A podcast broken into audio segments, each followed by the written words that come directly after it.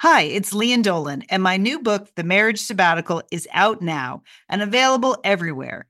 People magazine chose it as an April pick of the month, one of the best this week. A hopeful take on commitment, they said, and an innovative story about marriage. Mmm, sounds juicy. The Marriage Sabbatical, out now, available everywhere.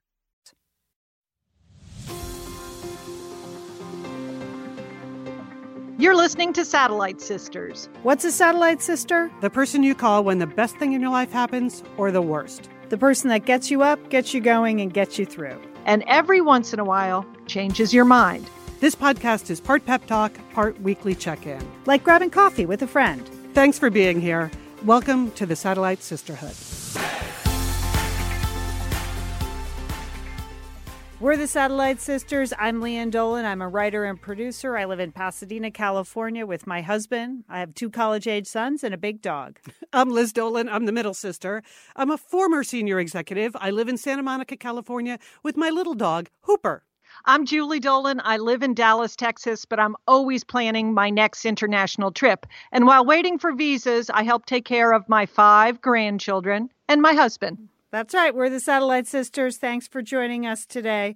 Uh, once again, a super full show. I mean, we have Yes. stuff happening everywhere.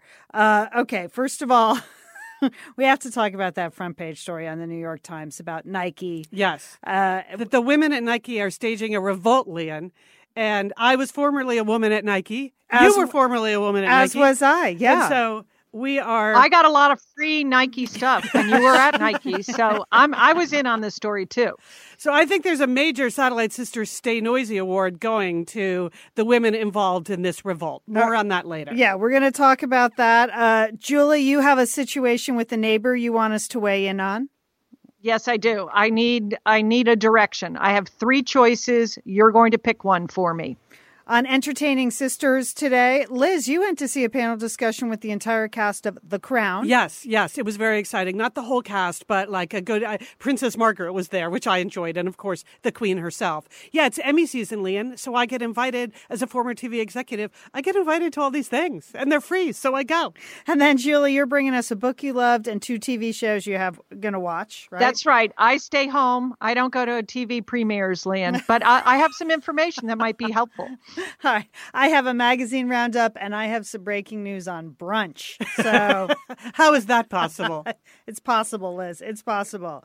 All right. But, Jewel, what's the situation there in Dallas? What's happening? Okay, so so here's my situation. Someone is building a house behind our lot, and we share an alley where all the utility wires and lines, including my AT&T Uverse cable, is located. Yeah. And this is the cable that this is my lifeblood. It is the internet, it's the TV.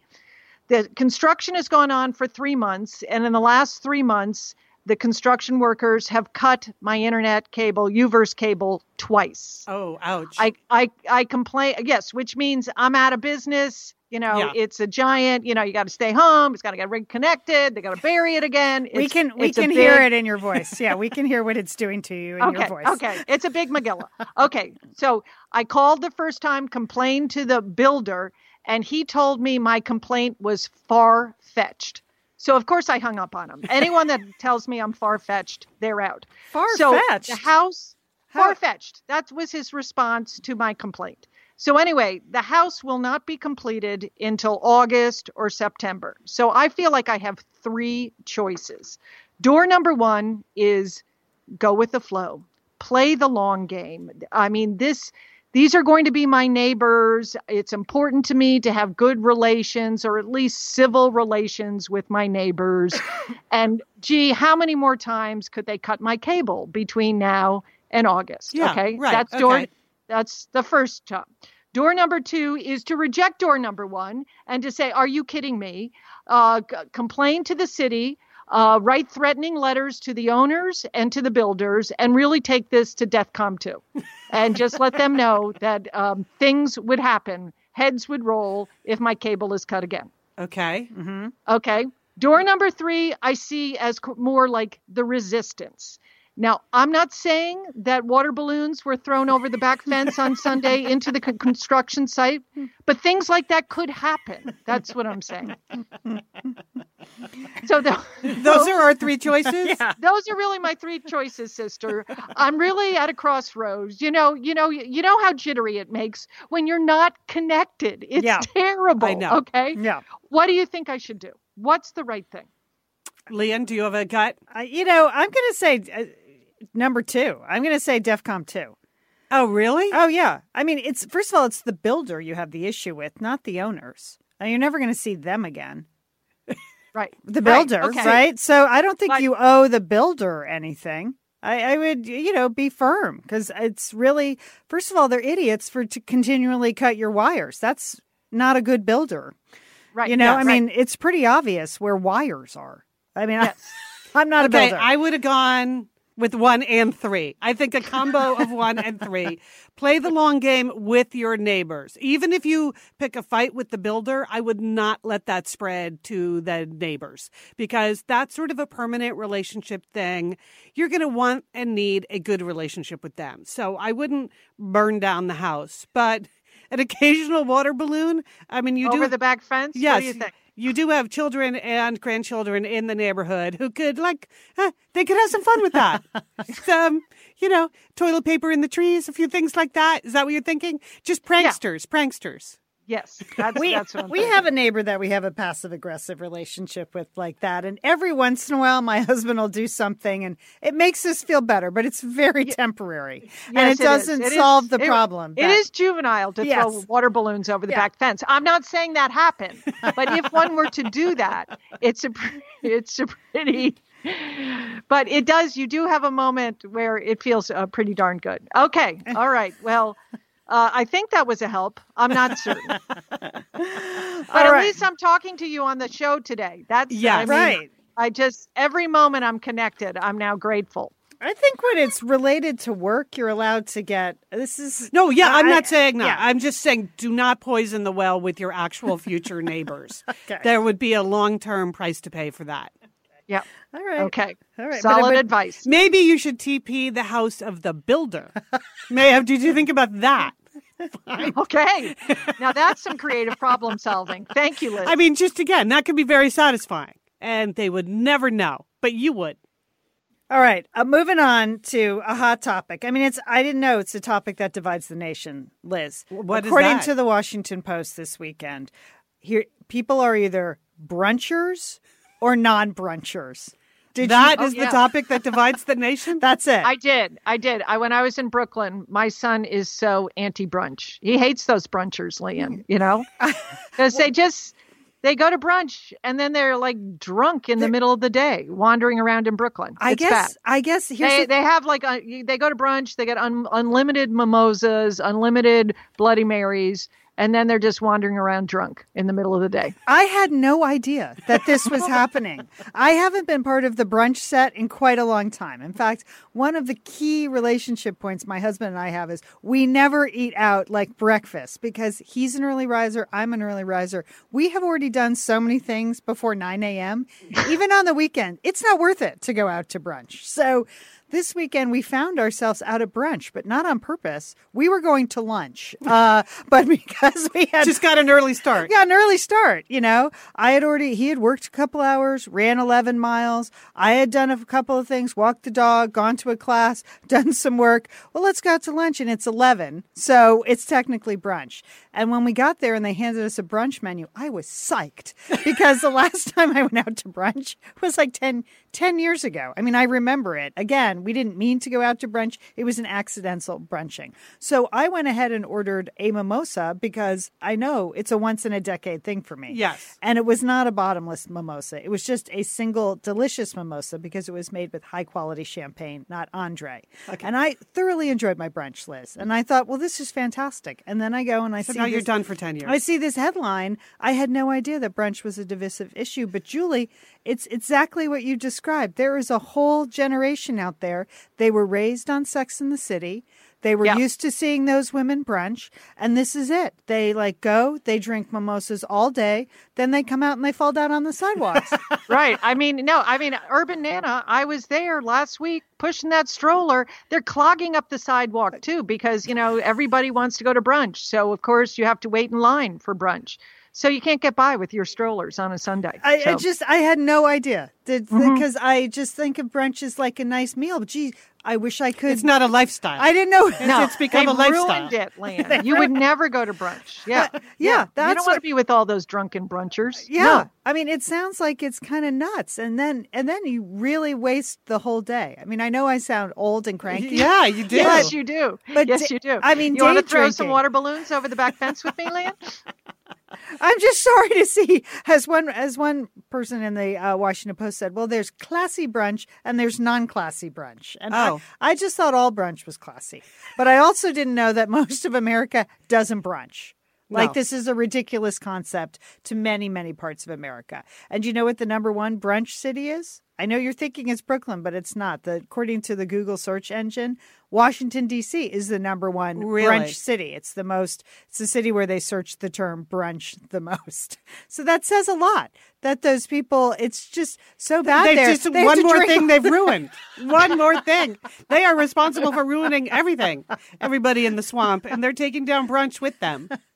Their list last week in Washington D.C. There was an actual brunch con, like No. Comic Con. Yeah, there was a convention of brunchers. I mean, Well, What? I just had no idea. What, like they have panels on hollandaise sauce or Yeah. something. What? they come with T-shirts that say "brunch so hard," and you know oh that's my the whole God. thing. I had no idea. So Yeah, it's like that sorta Santa Con like that got St. out of control. Patrick's Day or something. It's like it gives you people like a green light to get like uh, drunk in the middle of the day. I don't. I don't get it. I was just so surprised. I enjoyed our once a decade brunch. I enjoyed my once a decade mimosa, and then I came home and I realized that.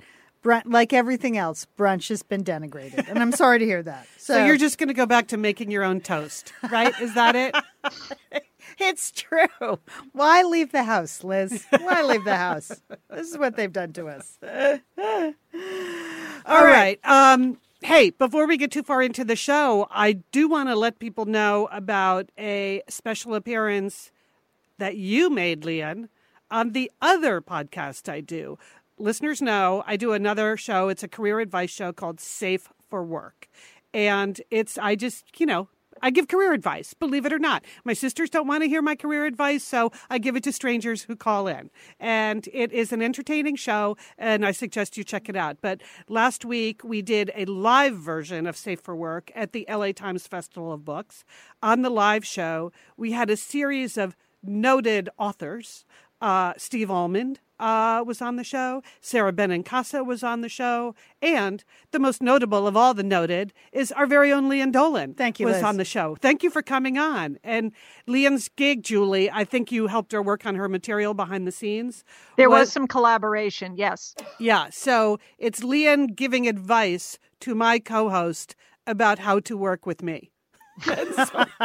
we have some experience. we have some thoughtful reflections, Liz, that we wanted to share with your new co-host. What was funny was Matt, her co-host, was trying to say, "Oh, he was trying to set it up." I'm like, "Oh, Matt, you don't need any words. We know what you're going through. you don't need to set it up." But yes, that's that's dropped now. That episode Yes, is dropped. Liz. it's dropped. You can People listen can to tune it. in. Mhm. Yeah, We- I was happy to be featured on Safe for Work. Yeah. I think you do a fine job over there at that podcast. Thank Liz. you. You Thank have a lot of career even, advice to even give. if you don't have a career, I think you'll find the advice really Yeah, helpful. it you is. know, I do. yeah. Well, I- you know what? Because it's not real. It's more about the people skills you need to just get through life. I mean, not that mine are always great, but it's more about the EQ aspects of being in any kind of a uh, workplace, the sort of emotional intelligence that will help you make decisions like, you know, should you bomb your neighbor over the fence? it's just, it's just the equivalent of that, but insert cubicles to the neighbor over the back fence kind Yeah. of dilemmas. No, it's very solid, very solid, and that is called Safe for Work. Safe for Work. podcast. Mhm. So it's you have to go someplace than Available everywhere. Apple Podcast, anywhere Okay. you get, anywhere you're listening to us right now. Yeah. you can find Safe for Work. So I encourage you to to give it a listen. And Lian comes up at the top. She's you know the featured number one slot. a number one guest. Yes. I brought it. Five and five. That's what I did. Five minutes. That's all I got. I, I think I made the most of it. Very, very exciting. Okay, so I've got some good news, bad news, terrible news, but good news eh, here. All, all wrapped up into one giant front page story in the New York Times on Sunday, which I know you guys saw. So um, here's what the headline said Women at Nike revolt forcing change at last. So this was on Sunday's paper, but I got to tell you, the text started coming into me on Saturday because that's when they posted it online. And I was at Nike for 10 years. I was a senior executive there. I ran marketing. Lian, you were there for a number of years. Yep. You worked in the film production department there. Under the design umbrella. Mm-hmm. is, it was so my boss is now my former boss when I was there is now the uh, CEO of Nike. Yes. Oh, Yeah. so yeah, I mean, yeah. he- Oh, he's in this story. yeah, he's in the story. Yes, but he was lovely to me. Lovely to me. Okay, so here's the news. Um, originally, the news that broke in March was that six top male executives had left the company, including very high ranking men the president of the Nike brand, uh, his top lieutenant, and this is always a bad sign the head of diversity. So when Yeah. when you're firing your head of diversity and the guy who's in charge of the whole brand, that's not good. But what, what prompted this is what the subject of this weekend's story is. And it's that the women rose up. The Yeah. women internally decided they were not being heard, so they were going to band together, gather the information the company needed to hear, and they were going to present it to the CEO, Mark Parker, and that's what we did. So, first of all, kudos to the women of Nike. You are our Satellite Sisters of the Week. You get our Stay Noisy award. Uh, what they did, I really appreciated the way they went about this, and it was born of frustration, no doubt. It was born of not being heard. But what they did is they surveyed women around the company and they asked them about whether they'd been the victim of sexual harassment or gender discrimination. Uh, they gathered that all together and they presented their findings to the CEO. Uh, Mark Parker, the CEO, then moved fairly quickly to get rid of the men who be- he believed were not just responsible for the bad behavior. So these guys were not getting um, fired because of specific sexual harassment allegations, but for creating a culture that allowed and protected this behavior. So there's a there's a slight ray of sunshine Right. there Right. that they are actually trying to address this from the much larger issue. But I think, well, let's talk about what's super depressing here. Right. Julie, you and I were talking about this the the other day. I mean, the long list of depressing behavior inside the company includes trips to strip clubs, uh, demeaning remarks about women's body parts, and an inner circle of men who kind of ruled through bullying and fear. And as Right. we were talking about this, it's like this is still going on. It's just depressing. I- like I mean, that was my first job out of college working for US Steel. You know, that was the certainly the culture and the climate of that place. But, you know, when I read that in the New York Times, I, I was actually surprised that it was still going on, you know, uh, that uh, that men are still like in the presence of their female coworkers, you know, trying to, you know, do the pros and cons of who has better strip clubs, LA or um, or New York. I mean, totally inappropriate behavior. So I'm not surprised that that was happening. But when women complained to the HR department that nothing got done, that's what surprised me, Liz. You know, Yeah, because yeah. you would think 30 years since we started working that at least there would be now some protocol, you know, some real, you know, response that you're supposed to have when women bring issues like this to HR. Yes, exactly. So even though, like, kudos to the women for staging the result and coming forward, and I'll put a link to this story in our show notes because it's a major story. You should read the whole thing. We don't have time to go through everything that's in here, but it is really fascinating. So here's one part of the story that really stuck out to me. I'm going to read you this. For Amanda Shebiel, who left Nike in September, uh, after about five years in the company, the promise to address longstanding systemic problems is welcome but late. Quote, why did it take an anonymous survey to make change? She asked. Many of my peers and I reported incidences in a culture that were uncomfortable, disturbing, threatening, unfair, gender biased, and sexist, hoping that something would change that would make us believe in Nike again. No one went just to complain, we went to make it better.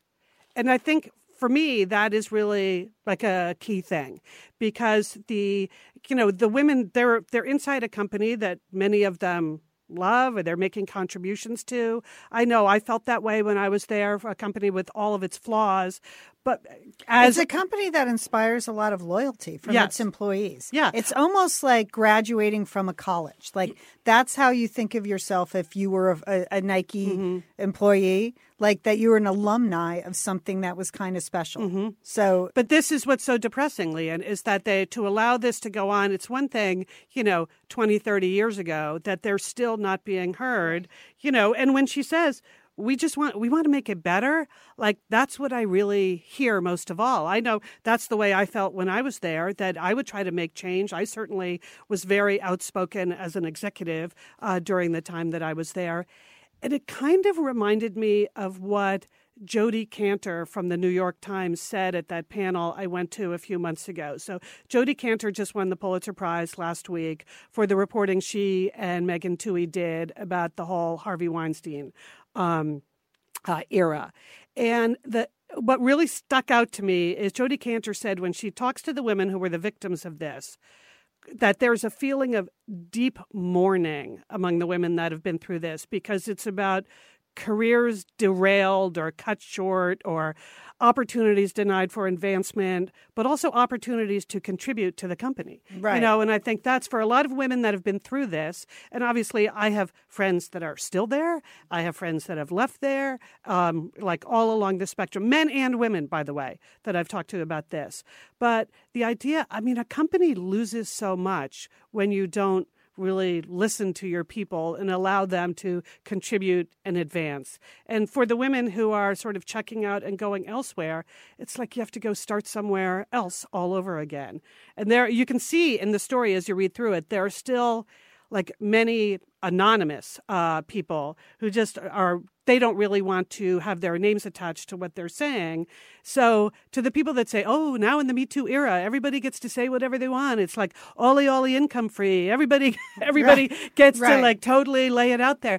Well, no, not No. really. It's still very difficult for women to come forward, Right. especially in a company like like Nike, where they make the point in the story. And Lian you and I both lived through this. It's kind of it's a big company in a relatively small city, Right. You know, Lian would always joke, Julie, that Portland isn't so much a small city as it is a large high school, and Yeah.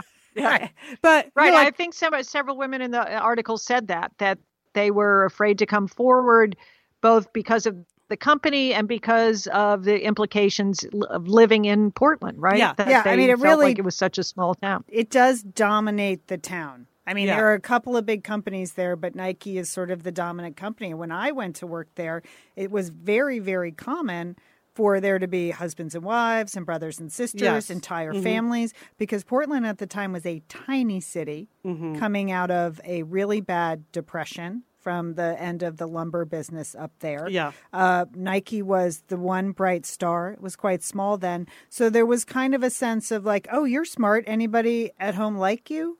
I mean, it was very, I mean, true. I mean, No, that's right. true. There were lots of, I mean, I ended up there because I wasn't even planning on staying. I just got an interview and, oh, oh, this looks fine. I'll just stay here. I mean, because it was, it An was a excellent career move, Sister. very Lynn. small town yeah so um but but i think i think in the article it mentions like one of the reasons people don't move forward is there are so many husbands and wives and so many you know kind of family members working there. It's very hard to come forward. that yeah they don't want their names attached to Right. things. So do read the story. It's fascinating. There are two things in it that make me hopeful. And you know we're all about the stay noisy. So uh, the one, first thing that makes me hopeful is that women came forward in an organized way and were, are sticking up for each other. That is a very positive thing. The other thing that makes me hopeful is that the company is you know, saying that they're going to be enacting sweeping change that's more than just removing a few bad actors. So this isn't a case where they've remo- where they've removed a few guys who did some bad things. What they've done is removed people who were responsible for protecting people doing bad things, and that's a whole different standard. And so I would say let's just make sure we continue to hold them to it. So, so you think that they can make positive change? I do. That, yes, I totally okay. do. Yes, because it's you know uh, if you when you have a workforce where at least a certain number of women felt empowered enough to come forward, uh, they have to be taken seriously now. It's oh.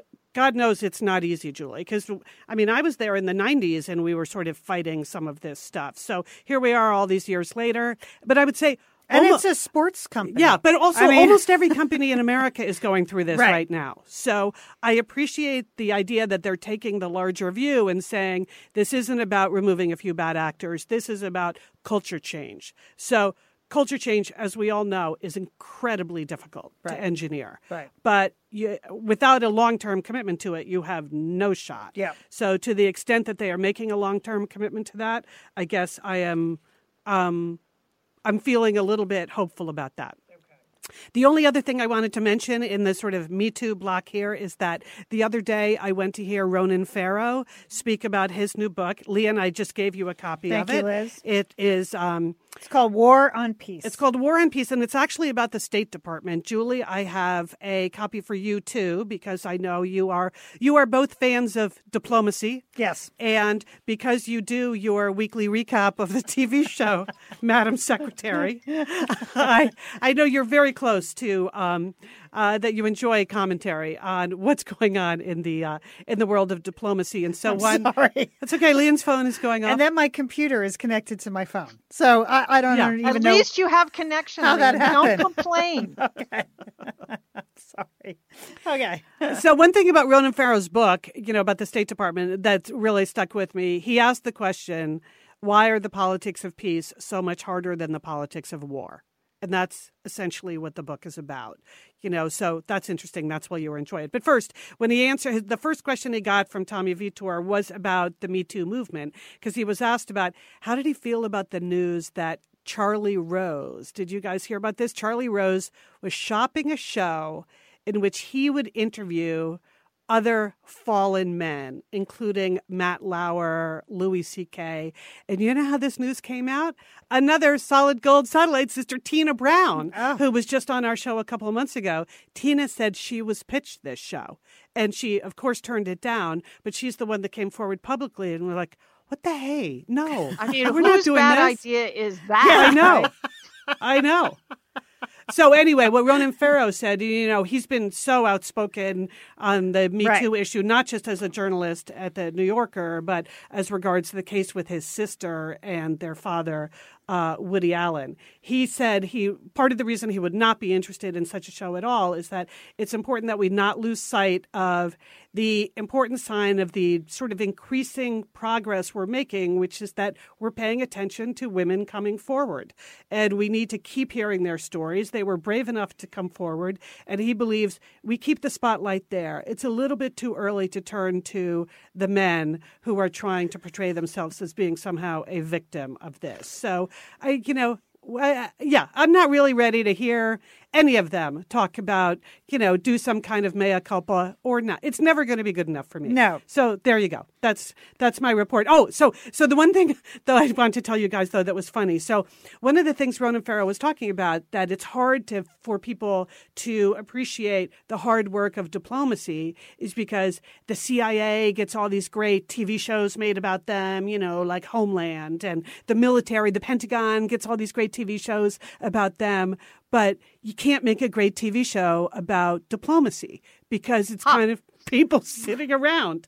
And so, and then uh, Tommy Vietor said, well, but what about Madam Secretary? And Ronan Farrow said, is that still on the air?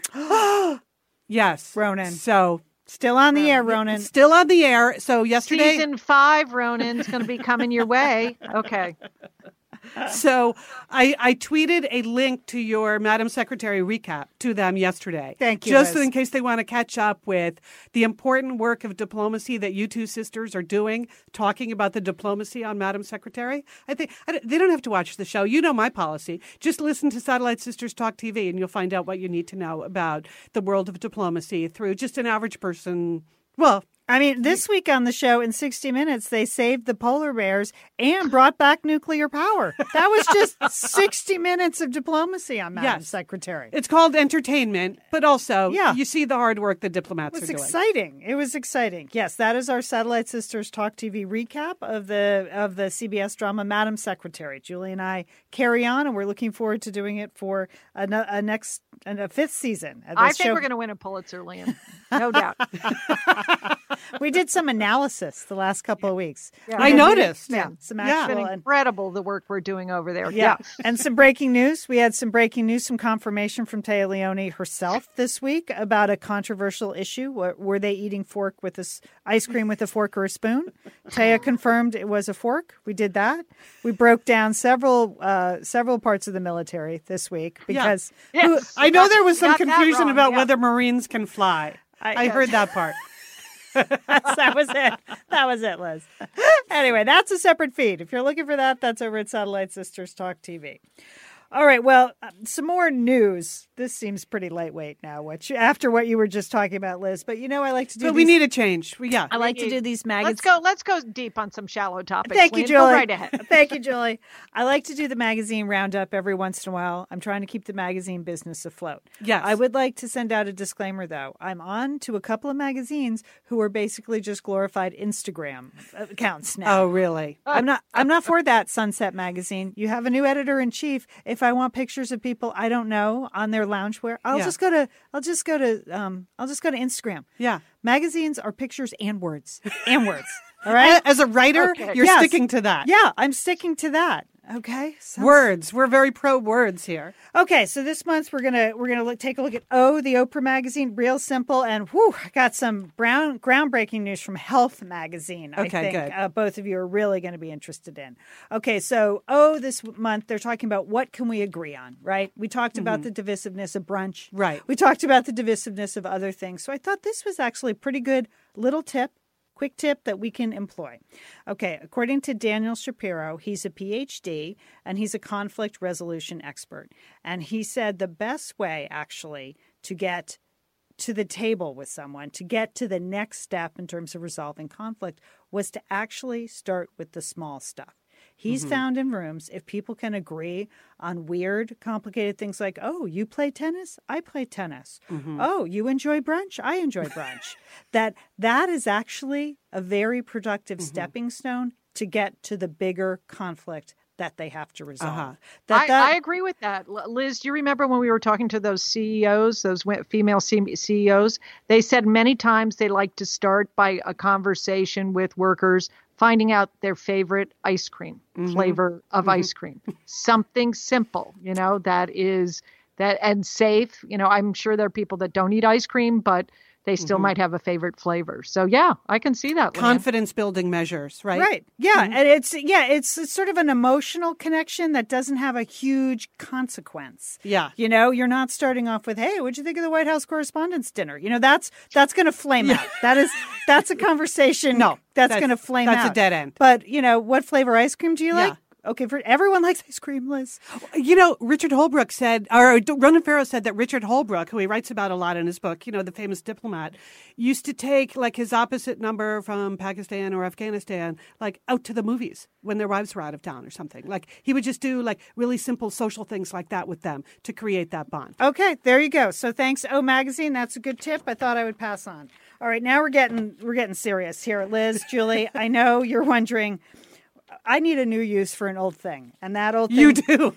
that old thing What's this? would be coffee filters. Do you guys have a lot of coffee filters around? I do. I've got stacks of them, Lian. Yes, But I don't need new uses for them. They're No. filtering coffee. Wait till you Wait to hear Oh what no, you can I do. know. I want to hear. I want to yeah. hear. Okay, Julie, I know you're trying to stack up all the china in your cabinets, right? And you don't want it Yeah. to get scratched or nicked or anything. You want to Okay. start layering those coffee filters in between the china and the cups. Liz, look at the picture. You need more of that in your life, Liz.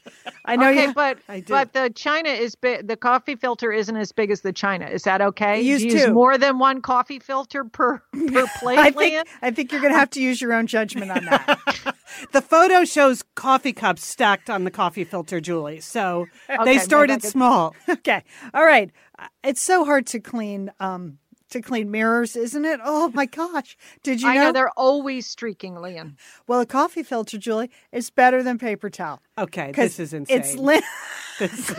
oh, it's lint free. It's lint free. Okay. So just spray on the Liz. I bet Hooper would love to eat a couple coffee. Yeah. Oh, yeah, that if for you sure. gave him a chance. That for sure. Wait, what magazine is this? This is from? real simple, Oh, which is again just one notch above an Instagram account now. they have also fallen down on the job. Okay, Liz, I know you've got a lot of free time, and what do you like to do Thank in your you, free, ti- free time?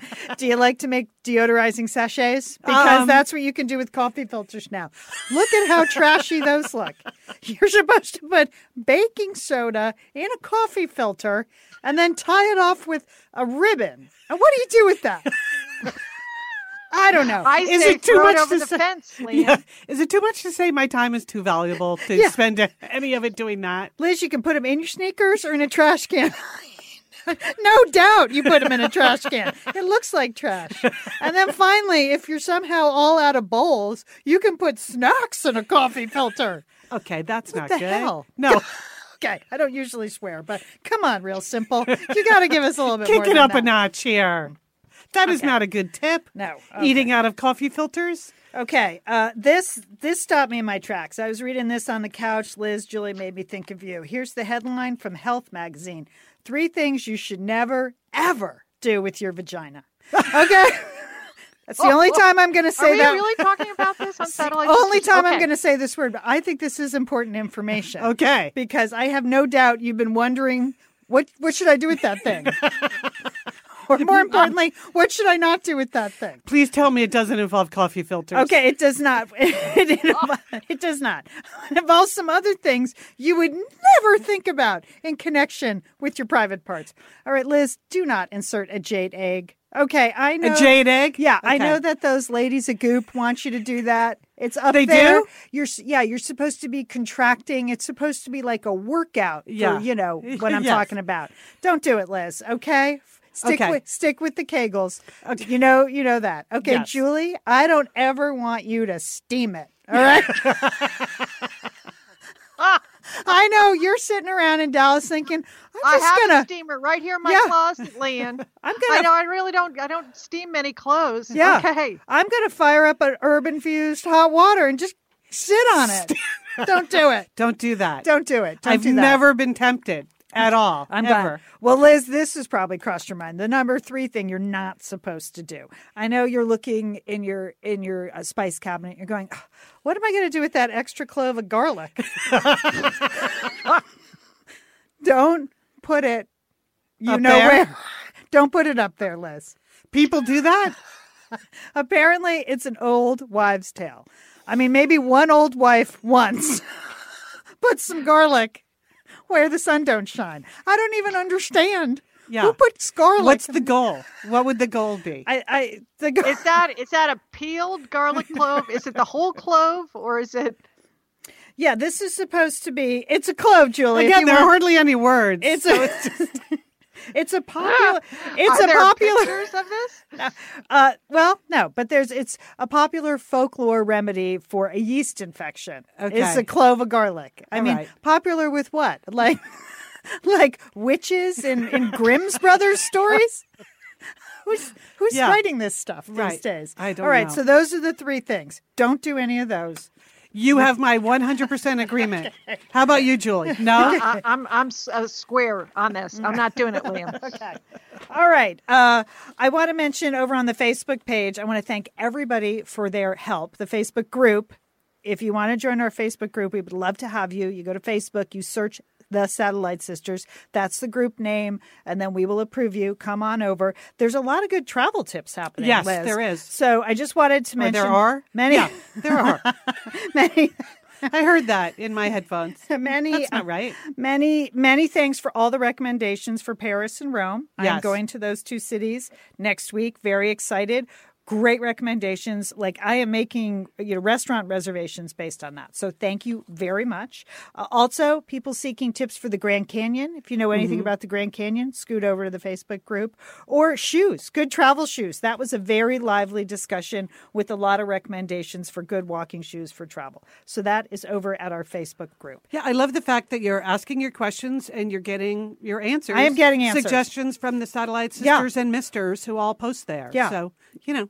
Now I feel like I'm going to disappoint people when I can't go to all their recommended restaurants and people. A lot of people suggesting day trips. I, I don't have time. No for time for day- that. I have t- the. Because you're researching your new book Yeah. when you're in Paris, Yes. right? So you have an agenda. It's a pretty specific agenda. So, and then my will be with my 20 year old son. He's never been to Paris before, so um, uh, we're going to be doing like the Louvre because you know we want to Yeah. see that uh, winged Sort of the winged victory. Yeah, so we're gonna we're gonna be running through the Louvre and things like that. But uh, for most of the time, we're sort of on a prescribed route. So we are taking one day trip, but it will not be to Epernay or any or to the place where they make Dom Perignon or or- any of those. it's Versailles. It's a list Yeah. for a lifetime, Lian. It is. You're all set. So if other people- anyone's anyone's set. Any- I mean, yeah. There, there could be other satellite sisters going going abroad. Yeah, I appreciated Joshua suggested the catacombs in Paris. That's a must see. And then I Uh-huh. reminded him I have claustrophobia, so it's not a must see for me. No. but I bet my you could send your son down there. Yeah, and then that's what he said. You can go to a nearby cafe. So that sounds like an excellent way to spend the afternoon. And now it's time for entertaining sisters. Okay, here we are. We've uh, we've all been out and being wildly entertained over the last week, so we wanted to pass along some entertainment tips. As we mentioned at the top of the show on Friday night, I went to a screening and a panel discussion about The Crown because I'm an Emmy voter. I was an executive in the television business, and I still get to play one on TV. so this is the time of year when their campaigning begins, where the shows start doing these parties and presentations for Emmy voters, so that you can say, "Oh yeah, oh she was great in that," or "Oh yeah, that script was great." So Friday night at the Television Academy, it was Peter Morgan, who is the creator and the writer of. Um, uh, of The Crown, but he also wrote The Queen, the movie The Queen. Remember how great that was? And he wrote Frost Nixon. Wonderful. Yeah. So it was um, Peter Morgan, Claire Foy, who of course is, you know, Queen Elizabeth. She is The Crown.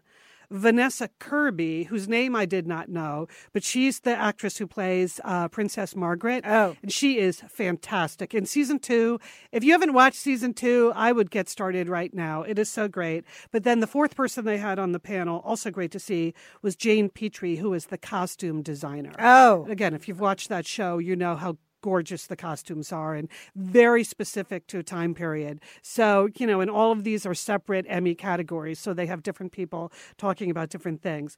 But first, they they screened an episode. The episode was the one called Mystery Man, and it was about the Profumo scandal. Oh, yeah. So every episode is based on something that really happened in history.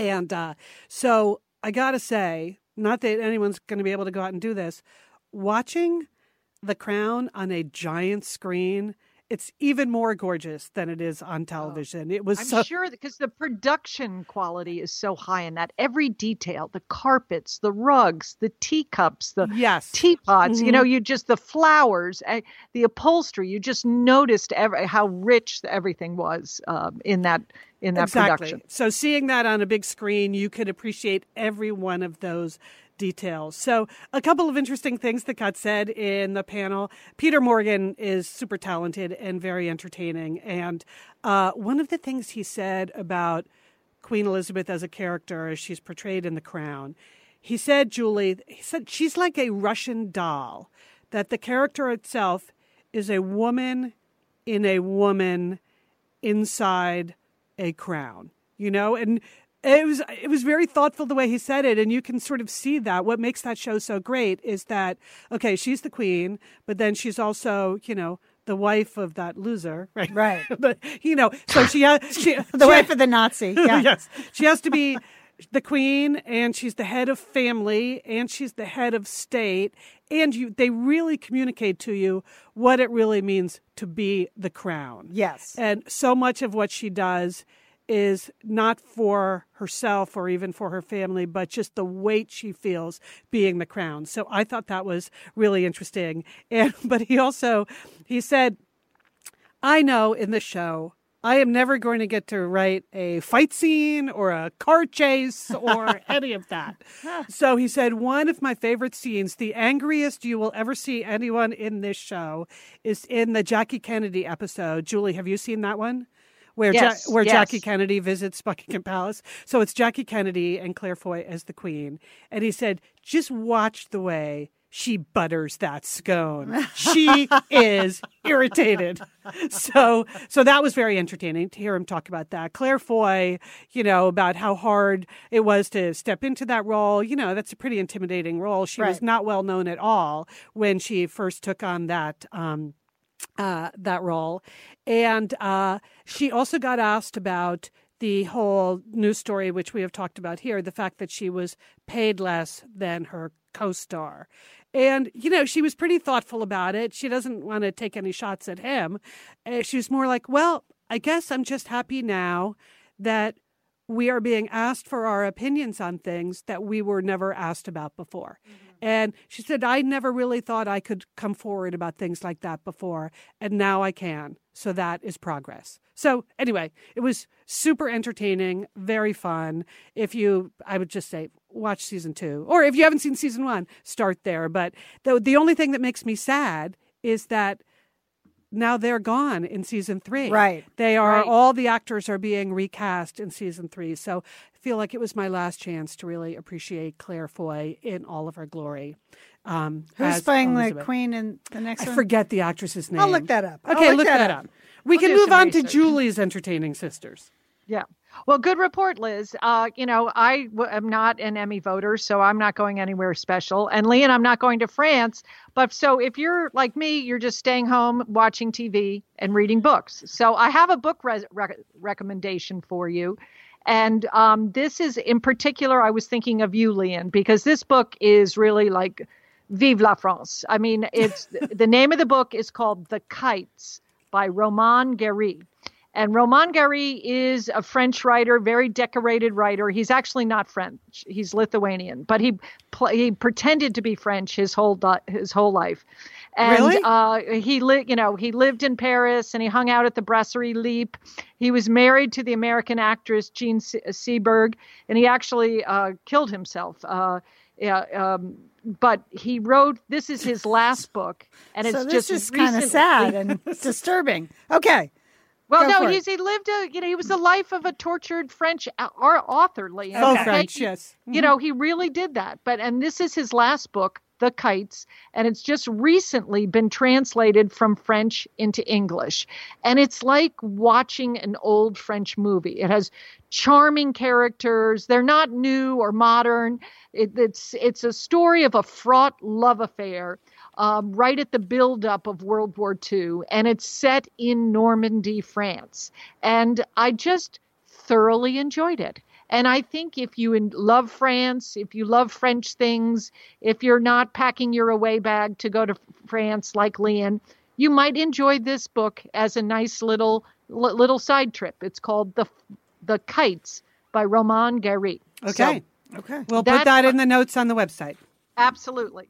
Now, the other thing, if you're not reading a book, you're probably watching TV. And first of all, um, I think there's a good HBO special coming up that I'm really excited about. And I don't, th- I think it's going to be great, even if you do not play tennis. The name of it is Being Serena. Oh, wow, and I of course, wait. and it's the HBO special.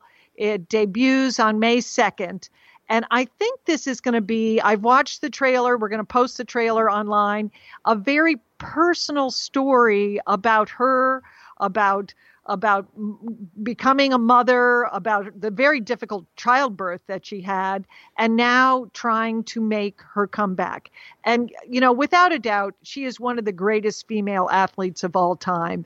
And to have this very intimate, intimate portrait of her, I think is going to be very, very worth our while to watch. Don't you think, That's sisters? great. I can't wait. Yes, I'm really looking yep. forward to that. So that is called Being Serena. It's on HBO and it debuts on May 2nd. And then my third pick, which is a little unusual because I haven't been watching this show for a long time, but I am back in, and that is Dancing with the Stars. this this okay. year, this season, and they've had like uh, they've had just so many seasons of Dancing with the Stars, but this year it's uh, this season it's all athletes. And you know they've gotten rid of the politicians, the actors, the entertainers. It's all it's Olympic athletes. It's really from like the sublime to the ridiculous. They have Kareem Abdul-Jabbar is competing as wait. well as cannot wait. As, as well as Tonya Harding. So oh, wow. I, I, I mean, but uh, but they also have a number of Olympians that just, um, uh, you know, were just in the Olympics. So I think what you're going to see in this um, this season is a lot more competition. These people know how to compete, yes, you know, right. and they're going to go at it. Uh, I saw if I watched Adam Rippon dance last night. He wants that trophy. Yeah, you know? yeah. So that sounds so great. I think, I think it's going to be good. Uh, and uh, so that's worth it to dip in uh, if you're home alone, like me, reading books and watching TV. All right, I have an update. Uh, the Crown season three, Olivia Colman will mm-hmm. be the queen. She was in uh, Broadchurch.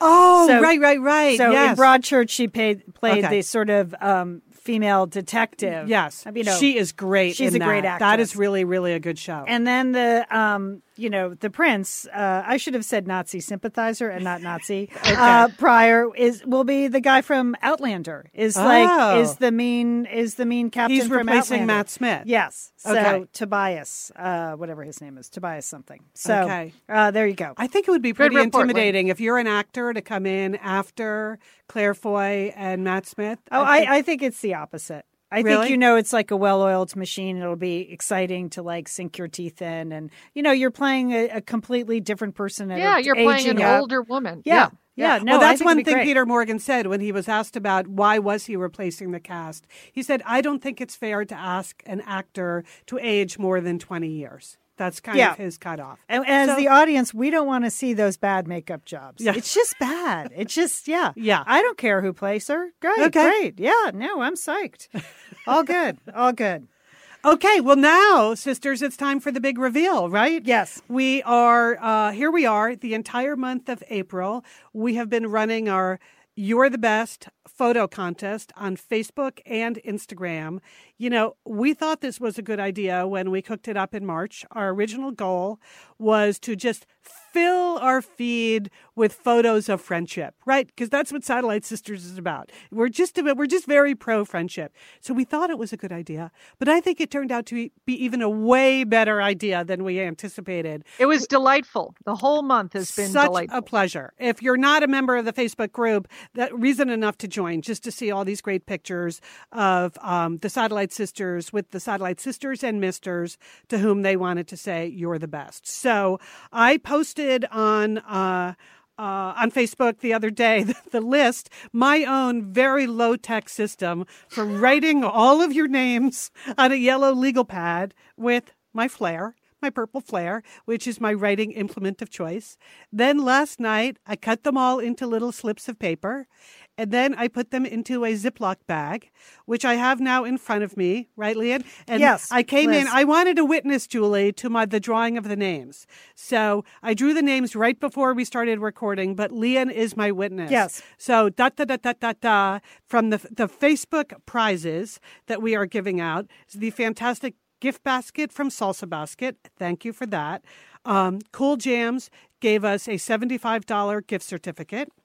Uh, we have two pillows from Nectar. That's the new mattress that we got. So these are really great pillows.